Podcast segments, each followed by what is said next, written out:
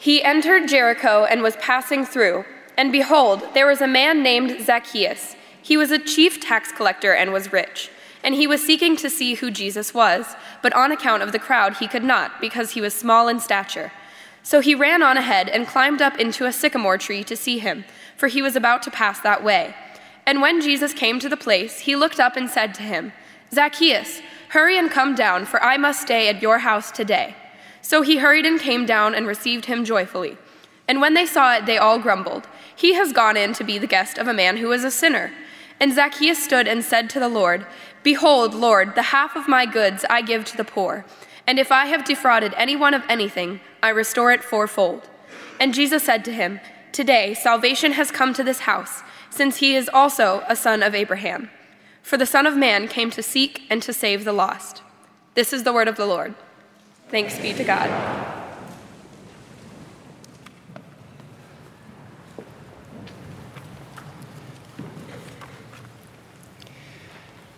Maddie was five when we started the youth internship program. Brent was, as he said, one of the first interns, as was Robbie Higginbottom, who was playing guitar and singing today. It's been remarkable to see God's faithfulness and how He has used this church to reach so many. And as a dad, uh, certainly I'm grateful. And as a pastor, I'm grateful because I watched the way the, the Lord has extended Himself in so many ways. These high school students, some are covenant children of this church. They were baptized here. As Brent said, you made a vow that you would assist in the spiritual nurture of these children. Some came to Christ later. They were on the Florida trip or on one of our mission trips, or like Sarah Grace said, through a relationship. They came to saving faith. And they were here today too, and there's others that weren't here. God has moved in a mighty way, making himself known through this church, through our youth ministry, and through our children's ministry, and on and on. But the goal the whole time has been the same that we as a people would show them Jesus. And this morning, as we have a little time in the Word and then take a moment to pause, to pray, giving you a chance to fill out your card, uh, it's all about that. Show me Jesus. Our church is committed to making the name and the person and work of Jesus Christ known. It's that simple. We don't really want to be about a whole lot of other things. Whatever avenue we pursue, whatever tool we use, whatever Bible study we host, in every occasion, it is about showing people Jesus, the one who is the way, the truth, and the life. Whether it's in East Asia, at a high school, over in West Dallas, in your place of work, or your neighborhood street, we must always, as believers, be about that. And that's why I think the Lord led me to this wonderful text. Children who grow up in the church learn about Zacchaeus very early, don't they? And they learn about Zacchaeus with a song, and I don't know who wrote it, but it's one that you probably sang when you were a child. And it goes like this Zacchaeus was a fill in the blank. And a wee little man was. The problem with a song like that is a story like this stays stuck in that kind of vernacular, that kind of sense of context. This is an amazing story. An amazing story of rescue where a rich man who is a chief tax collector wants to see the real Jesus.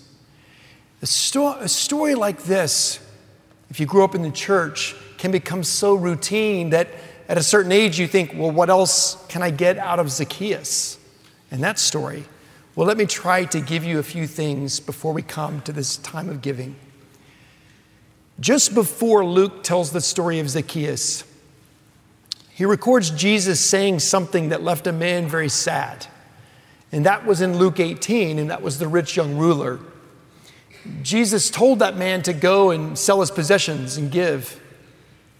That man walked away very sad that's when Jesus, as recorded by Luke, said, It is hard for a rich man to enter the kingdom of heaven. Most of us in this sanctuary are rich. By the world standard, very rich. Therefore, if you are a Christian, what God's word says is it was hard for you to enter the kingdom. What that means is if you're a Christian, God has given you the grace that was necessary for you to overcome that which might kept you of feeling the need for a savior. You and I, because we're so rich, must praise God that his grace was sufficient to open our eyes to see that we needed Christ. In that passage, Jesus says it's hard for a rich man to enter the kingdom of heaven. The disciples then ask a question Who then can be saved? And Jesus says, With man it is impossible, but with God all things are possible. And then Luke gives us this story. It's not a parable, it's not a cute account of a man who came to Christ. It is a profound story of rescue where a man who without Christ would spend eternity separated from God in hell pursues what most people would wealth. And whatever means are necessary to place his security in that which most of us are tempted to, wealth, he pursued. And he was successful. The Word of God tells us that Zacchaeus was rich. And the way he was rich was because he was a chief tax collector, which meant he wasn't liked. He was involved in fraud. He, he ripped people off. That's who Zacchaeus is. That's who Zacchaeus was. Zacchaeus, for some reason, begins to think about this person, Jesus. We're not told why. But the story tells us that Jesus is coming towards where Zacchaeus is. Hearing the crowd, Zacchaeus wants to see. The Word of God says specifically, he wanted to see Jesus. And so, being little, he moves in with a lot of other people who want to see Jesus. And as he moves with the crowd, he's little, he can't get to a place. The desire to see Jesus was so strong, though, that he's willing, and it seems like it would be humiliating, especially if you're little, he climbs up into a tree.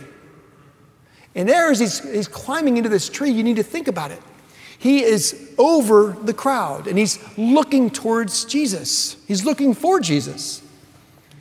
I said this to the seniors in the last hour, and I think it's good for us to hear. It really comes from a, a sermon Tim Keller preached on this passage when he said, Sometimes you must climb above the crowd to see the real Jesus. And he's right. These students, like you and like me, are, are going to need to climb above the crowd to see the real Jesus. They're going to need to climb above the crowd of some friends that won't really be pointing them to the real Jesus. They're going to need to climb above a, a, group, a fraternity, a sorority, a team that isn't focused on Jesus in order to see the real Jesus. They're certainly going to have to climb above professors who have great delight in causing the foundation of a young person's life to crumble because they basically destruct everything they've seen. They're going to need to climb above the crowd to see the real Jesus. That also includes often the religious crowd. Because sometimes, like in this text, it's the religious folks who really don't get the real Jesus either. They're the ones in the passage that are grumbling that Jesus is talking to Zacchaeus. We must climb above the crowd to see the real Jesus. And that's what Zacchaeus did. And when Zacchaeus got up above the crowd to see Christ, what did he discover? Well, this is why this passage is so deep. This passage holds for us the essence of Christianity. It holds for us what separates Christianity from all the other major religions in the world. You know what it is? Zacchaeus wanted to see Jesus. It says he was seeking to see him. What he discovered, and this is the essence of Christianity, is that Christ was seeking to see him. Christianity is not about primarily man's pursuit of God, it is about God's pursuit of man. And here is Zacchaeus, the wee little man, climbing in a tree because he wants to see Jesus. And when he looks out above the crowd and sees Jesus, what does he see? He sees Jesus turn and move towards him. And as he moves towards him, Zacchaeus begins to discover that Jesus wants to speak to him, he wants to see him. Luke says, as Jesus approached, he came to a place and looked up, and Jesus said to him, Zacchaeus, hurry and come down, for I must stay at your house today. How strange. Do you think Zacchaeus for a minute thought that that's what was going to happen? Don't you think, like many in the crowd, he just wanted a glimpse, just maybe wanted to see something weird happen? But now, this Messiah, this miracle man, is moving towards Zacchaeus. He's looking up at him in the tree, and he knows his name. Don't miss that. If you are in Christ, it's because He knows your name. Your name is written in the Lamb's book of life.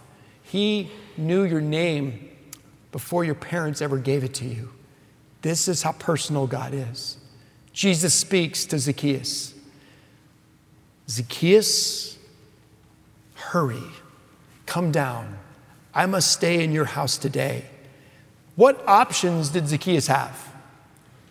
Zacchaeus could have simply looked out at the crowd, already probably feeling a little bit odd about being in a tree, and he could have said no. He could have said, I don't know you, stranger danger. I don't know what else he might have said, but I don't know what's going to happen if I come down and, and walk with you and invite you to my house. But that's not what he did. And the reason he didn't is because a doctrine called irresistible grace was flowing and the doctrine of irresistible grace means that God's beauty and glory and grace is so powerful that it overwhelms the soul to the point where it says, I must be with him. I must have him. I can't resist being with him. And as that happened to Zacchaeus, Luke tells us that he did just what Jesus said. He hurried down that tree. He moved down that tree. He quickly went down to be in the presence of Christ. Next, we hear of the grumbling of the religious people who said, He has gone to be the guest of a man who is a sinner. Jesus doesn't speak, but Zacchaeus does. Zacchaeus, the wee little man who climbed up in the tree because he wanted to see Jesus, discovered that Jesus wanted to see him. That's Christianity, God pursuing us. First question in the Bible from God Where are you? It's God pursuing us. Then Zacchaeus, as the crowd grumbles, speaks. And you know what he says? Listen, word for word. Behold, Lord, the half of my goods I give to the poor.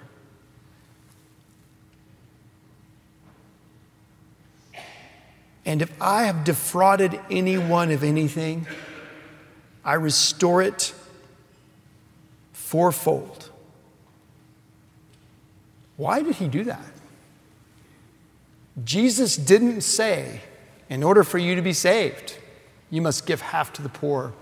In order for you to be saved, you must pay back four times the people you've defrauded. And he had, and he knew it. Why did he do it? Because God's grace overwhelmed his soul. And he became in that moment one with Christ, union with Christ, saved by his grace.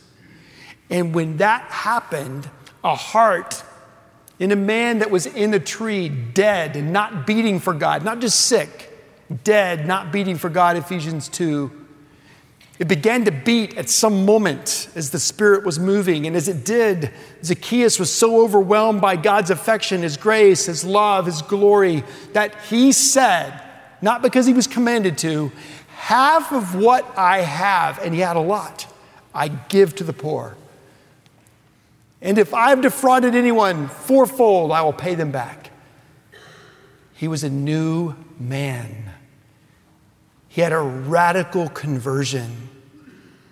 And that radical conversion in that moment led to this radical generosity. My friends, I've seen some radical conversions. But you and I also have a radical conversion. It was a conversion that caused every dead heart that was going to beat for Christ to beat. It is radical. Zacchaeus moves in response to that with this incredible generosity, and it's appropriate. Jesus never commanded it, though. Jesus has never said you must give away 50%. He has never said go back and pay back fourfold. And this is important as we approach this time of giving because God here is demonstrating the transformed heart that leads to the generosity. You see, Zacchaeus in this passage isn't the hero. When you pay, take a moment and a minute to pray and consider what it is you're pledging, your focus must not be on Zacchaeus. I have failed today if you right now are, are thinking, I need to be like Zacchaeus, I'm going to leave this place and be like Zacchaeus. Because Zacchaeus isn't the hero. He is just responding to the hero. He is responding to the one he wanted to see, who he discovered wanted to see him. He is responding to the one who looked up and said, Zacchaeus, come down. I must stay at your house today. He's responding to the one who, in some miraculous way, entered into him and saved him. Jesus is the hero, not Zacchaeus. And when we know that hero, the same one who spoke to Zacchaeus, better than that, the same one who created Zacchaeus, better than, not better, but as good, the same one who created the tree that had a seed planted in the ground that would one day grow up that Zacchaeus would climb to see that Jesus wanted to see him. That same God saved you if you're in Christ. That same God wants you to express his grace with generous, radical living. Jesus is the hero.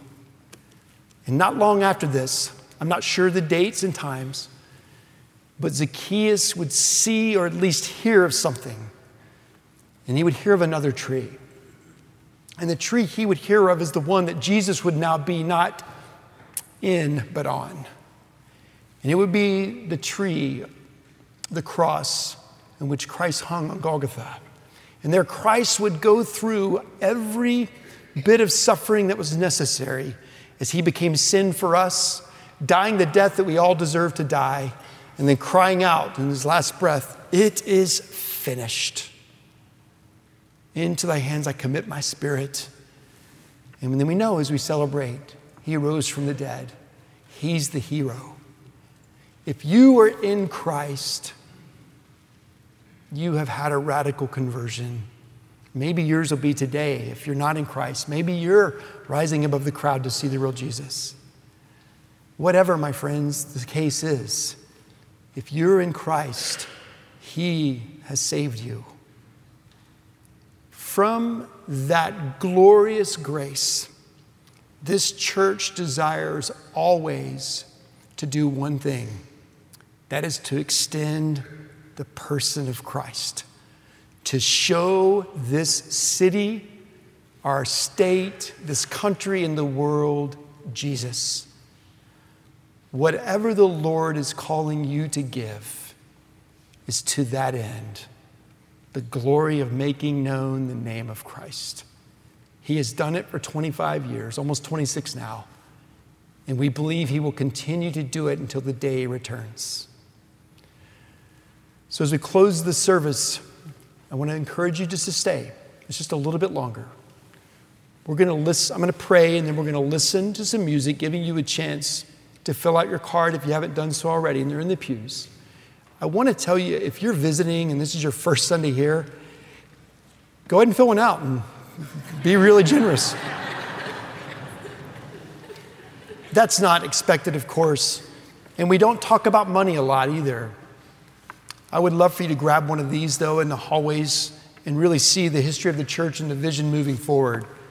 For those who are here and know about this campaign, we really have prayed that you would hear his voice and be generous and sacrificial. If you have your card, look at it, pray over it, listen to the music. If you need one, they're in the pews. Take time to fill it out and pray for one another.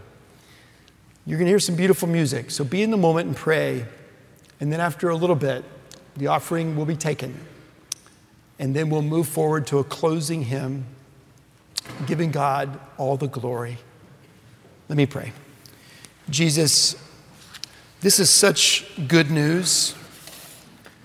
Your word giving us stories like Zacchaeus, that when we look a little deeper, we see that it's not just a cute little story, but it is an actual story of a man being saved for all eternity. We will meet Zacchaeus. That's amazing to think about. That text teaches us, too, Lord, the difference between Christianity and other religions that you, by your grace and glory, have sought us. Thank you. Thank you so much. We don't deserve it. And Lord, as we contemplate now and seek to listen again, lead us. Make us more generous than we could ever imagine because we want to show the world you, Christ. We pray this in your holy name. Amen.